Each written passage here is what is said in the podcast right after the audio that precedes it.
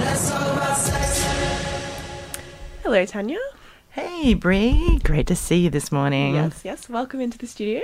Yes, Happy New Year. Yeah, true. It's your first show back. First show back. I feel us bright and sparkly. Ready to go. Yeah. So today we're talking about sex parties. Yeah. And let's start off with, what is a sex party? What is a sex party? That's a good question. It's basically a party where sex can happen, right? You could be a voyeur or you could be a participant. It's that broad. People can then fill in the blanks or make the kind of party that they want to. So there's quite a lot of different sex parties that are out there, and each organiser will be different. So it's important to remember that it's up to the organiser, and some of them will be better or worse at safer sex and consent and things like that. But, you can have an organised orgy, you could have a gangbang, a swingers party, also known as partner swapping. You could have just sex on premises where people can do whatever they want, a kink party, voyeurism, exhibitionism, all sorts of fun events. Is there like a minimum amount of people you need to classify it a sex party? Well, no, because I think a lot of these things are private too. Sometimes people meet in hotel rooms. It can be anyone from any number from 2 to as many as you want. I guess you need to think about how many your venue, and we'll get into that a bit later, can accommodate, comfortably, because you don't want to sort of have a tiny weeny space and have lots of people and everything becomes a bit awkward and uncomfortable. And so approaching a sex party, I guess, how do you approach consent? Yeah, it's a really big one. I think today a lot of modern day sex parties are hosting, they're having a consent workshop. Sometimes they have it before the sex party, so you need to attend this before you're allowed to attend. Other people might have a little presentation at the beginning where they say, this is how we work, this is how we negotiate, these are our consent guidelines. They might use the traffic light system or a few other things. Some people put posters up on the wall saying these are the house rules. For example, you must ask, don't invade somebody's space, a closed door equals a closed room, no cameras, phones, photography, don't talk about people outside the party, confidentiality, that sort of thing. So there's a number of ways that people can approach that.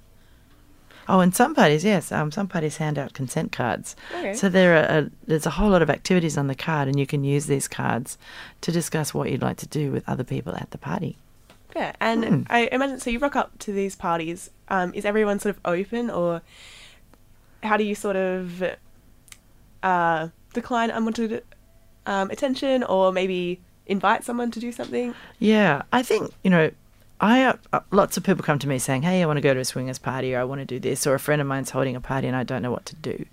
So I always suggest that you feel into it moment by moment, room by room, person by person, right? You don't have to do anything. Just because you're at a sex party doesn't mean you have to have sex.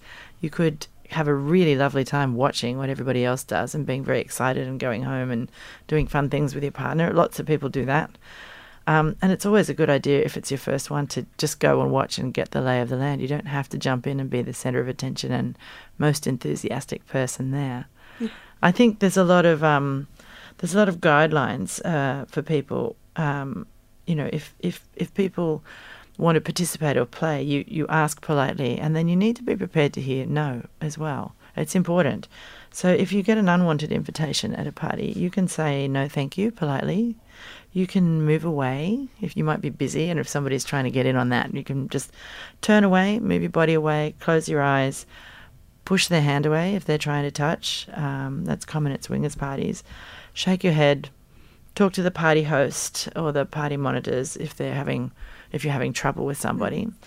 And as a participant, you really need to be aware of other people's body language, because not everybody can verbally or physically decline. Right? So look out for head shaking, back turning, subtle movements away, people who might be clenching or sweating if you come near them, no eye contact, that sort of thing. They're like pretty nervous good behaviors. Yeah, they're pretty good signs that maybe that person doesn't want to engage with you, and pay attention to that.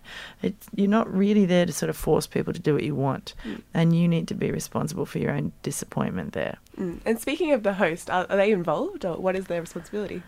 Their responsibility really is to host the party. You know, they need to be walking around. They usually spend a lot of time in the social area, but they walk around, make sure people are having a good party and a safe party. They'll often get some volunteers or some monitors to sort of help them walk around the party and make sure there's no untoward, forceful or, you know, not great behaviour going on as well. So the host, it sounds really good fun, but the host doesn't have as much fun as the people coming in general. Yeah, I always am wary if there's a sex party where the host is like, yes, I want to be in the middle of the fray. I'm like, then who's got their hand on the rudder here? Yeah. Looking out for everyone. Yeah. Yeah, and so you talked about the different social spaces and stuff. So is it set up, do you normally set them up in a way where there's different areas? Yeah, so you create your own vibe, you know. I've been fortunate enough, in my job I get to research lots of things and turned up at different parties and seen how things are done differently. So you want to make sure that you're providing comfortable surroundings, you know, have cushions, have mattresses, have comfortable areas to chill out. You want dedicated areas for sexual encounters, you know, things that won't ruin your furniture, places like that. You might want to confine things to bedrooms or separate play areas that aren't on your best lounge. Make sure you've got a chill out area. If you know you want to, you can provide massage tables, because especially in kink play, some massage tables are really good to sort of get people at the right height and angle, and you can be doing all sorts of things. Some people provide sex slings and sex toys, sex furniture. You can use your bedrooms as playrooms. Kitchen area is generally a sex-free zone. You know, you want to keep some things just like... chill out, have a snack, have a breather. Yeah, and then you've got to think about things like safer sex supplies, you know. Make sure there are things around in many locations for people to use. Things like condoms, gloves, non-scented wet wipes, different sized condoms, different types of lube, dental dams. If you don't have dental dams, you can make them by cutting a condom in half and spreading it out. And bluey sheets, which you can get from chemists, you know. What are those? They're sheets that you can put down to catch any moisture, body fluid, that sort of thing. They'll often put them underneath you if you're having a pap smear or a medical exam, okay, so that you don't make a mess of their lovely bench. Yeah. We are here on Let's Talk About Sex, talking about sex parties. We're going to chuck on a song right now, and when we come back, we're going to talk about etiquette when you're involved in one. Here's Tommy Genesis with Daddy. Bit of a language warning.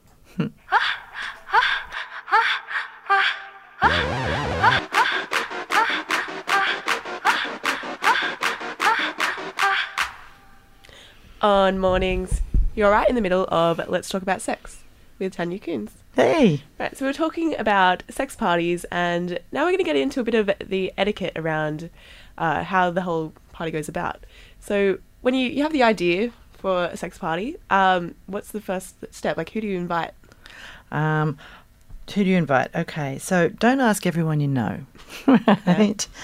I don't think everybody's going to be as broad-minded as yourself. And people come up against this a lot. They think their friends might be cool, and then they feel like they're judged, or they're having to look after people who are freaking out and going, no, this isn't the thing for me. And the last thing you want to be doing is looking after people who are not having a good time. You want to manage people's expectations about what they can expect there. So canvass people casually before you send invites, like, hey, I'm thinking about doing this. What do you think? Was this a good idea? Is it something you'd like to come to? And don't let people bring random friends. This is how things get out of control very quickly, and you don't know if they're going to bring along creepy people. So invite only. Yeah, invite only, and all attendees need to be approved by the host. And you need to ensure discretion as well, like not talking about the party to all and sundry before you go, like, hey, you know, I'm going to this really cool sex party, it's in this suburb and blah, blah, blah, because people will snoop and find it. So talk to people, give them a brief, send out an email beforehand saying, you know, this is the address. You need to dress appropriately when you're coming and going from your car or your Uber. Please wear coats. Don't, you know, strut around a suburban street wearing super sexy gear, because the neighbours may not appreciate that. They could call the police. You know, that's often a thing that will happen. And, not giving out the location. One thing I forgot to mention before when you're planning is make sure you've got cleaning supplies. This is really important for the safer sex. So when you want to clean up after people have, there's a product called Viraclean for surfaces that, so if you've had any body fluids, blood, sweat, anything like that, you can get this from medical supply stores. You just spray it over the surface, bench tops, massage tables, and you need to leave it on for 5 minutes because it actually does the cleaning and the antibacterial stuff as it's drying. So that's an important thing. Have antibacterial soaps around and pumps, have gloves, have paper towels, have a sharps box if people are going to play with, do any blood play or things like that, and have garbage bins all around so people can conveniently and quietly dispose of anything they might have used to make a mess with. Fair. Very important. Yeah. So when you're, obviously cleaning up is super important. As you go. Yes. And back to sort of etiquette, what is the best way, do you think, to approach a conversation? Oh, sorry. No, we didn't. Yeah, to sort of get someone involved. Yeah. Yeah, I think each party will have its own etiquette. I think always look first and see, have a little look around and see what the lay of this land is. If you see a closed door, that means a closed room. No one can come in, private space. That's a general kind of rule. An open door means that other people are welcome to come in. So the people playing in that room are open to voyeurism. So if the door's open, you can come in and have a bit of a look. Looking means exactly that. It doesn't mean coming in and touching and, getting involved in what's going on. So keep a distance, especially if you're at a kink party, definitely keep a distance, watch. Never interrupt people's play. Don't talk to the players in the scene. You're just there watching, going, right, okay, this is pretty cool. That's how they do it. And how is there too much sort of looking? Is it sort of like, oh wow, they've been looking for a while? Like yeah, so. It really depends on the folks being viewed because some people really get off on being watched. Some people don't even realise they're being watched because they're caught up in whatever they're doing. Others might feel a little uncomfortable. So, and I think also some people watch very hopefully, hoping they'll be invited in, but you really need to wait for an invitation if you're looking at something that's already going on. You kind of be cool about that. A lot of people might have planned before the party, saying like, hey, let's do this at this party, there's going to be a space. So you need to be very respectful of that. And there's often a break or a lull in things where you might be able to say, hey, would you like somebody else to join in? And asking questions like that. Take care not to objectify people. Remember that some people have had to put up with objectification all their lives and they might have a pretty low threshold for that. So an example of objectification at a sex party is like, oh, you've got nice tits, right? I'm sure the person who owns them is pretty aware of that and they don't really need to be reminded like that. And also like, geez, I think I could wash my knickers on that six-pack. That's kind of not appropriate. It's more about what's going on and who you'd like to play with rather than sort of commenting on their appearance. Making comments, yeah. Yeah. And watching versus participating, there's no rules. You just sort of go in with what's comfortable. Yeah. It's that sort of feeling into it moment by moment, person by person, room to room. So some rooms will have different things going on. There might be different vibes. I mean, different people give off different things. So sometimes it's possible to get in. And I think you do need to be brave, but you need to be respectful. Yeah. So I always err. And I think it's okay to ask simple questions like, may I? It's two words. It's not going to... Or you can make eye contact with somebody and give them like a raised eyebrow or a quizzical face and I'd like to join in. Look, there's a lot of, experienced swingers. There's a whole lot of sort of quiet etiquette that doesn't involve a big dialogue where people can sort of suggest and say yes or no. Yeah. Yeah. You're tuned in to Let's Talk About Sex. Thank you, Tanya, for coming in. Good luck, everyone hosting sex parties. Talking about alcohol and drugs at these parties, because I think a lot of people are like, yes, let's take all these things along, but remember your decision making will be impaired, and a lot of people who organise professional parties along these lines don't want alcohol or drugs at the parties because people aren't going to make informed and responsible decisions, and they can very quickly transgress consent. So maybe get your high by participating in the party, get the natural high of the endorphins rather than bringing along a chemical high. And, be careful of things that can go wrong. Lots of things can go wrong. So don't whip out your phone and start filming people so you can show your mates at the pub. It's not on. I've seen people be thrown out of parties for that. It's absolutely not cool. And it's really about respecting everybody's privacy because it's a special gig. If you've been invited to this, you've been lucky enough to be allowed into a place where people are are going to be open and include you in things. So you really don't want to mess that up. Yeah. Well, yeah. I'm sure there'll be many things to think about. Maybe some sex parties happening. Call in and tell us how they go.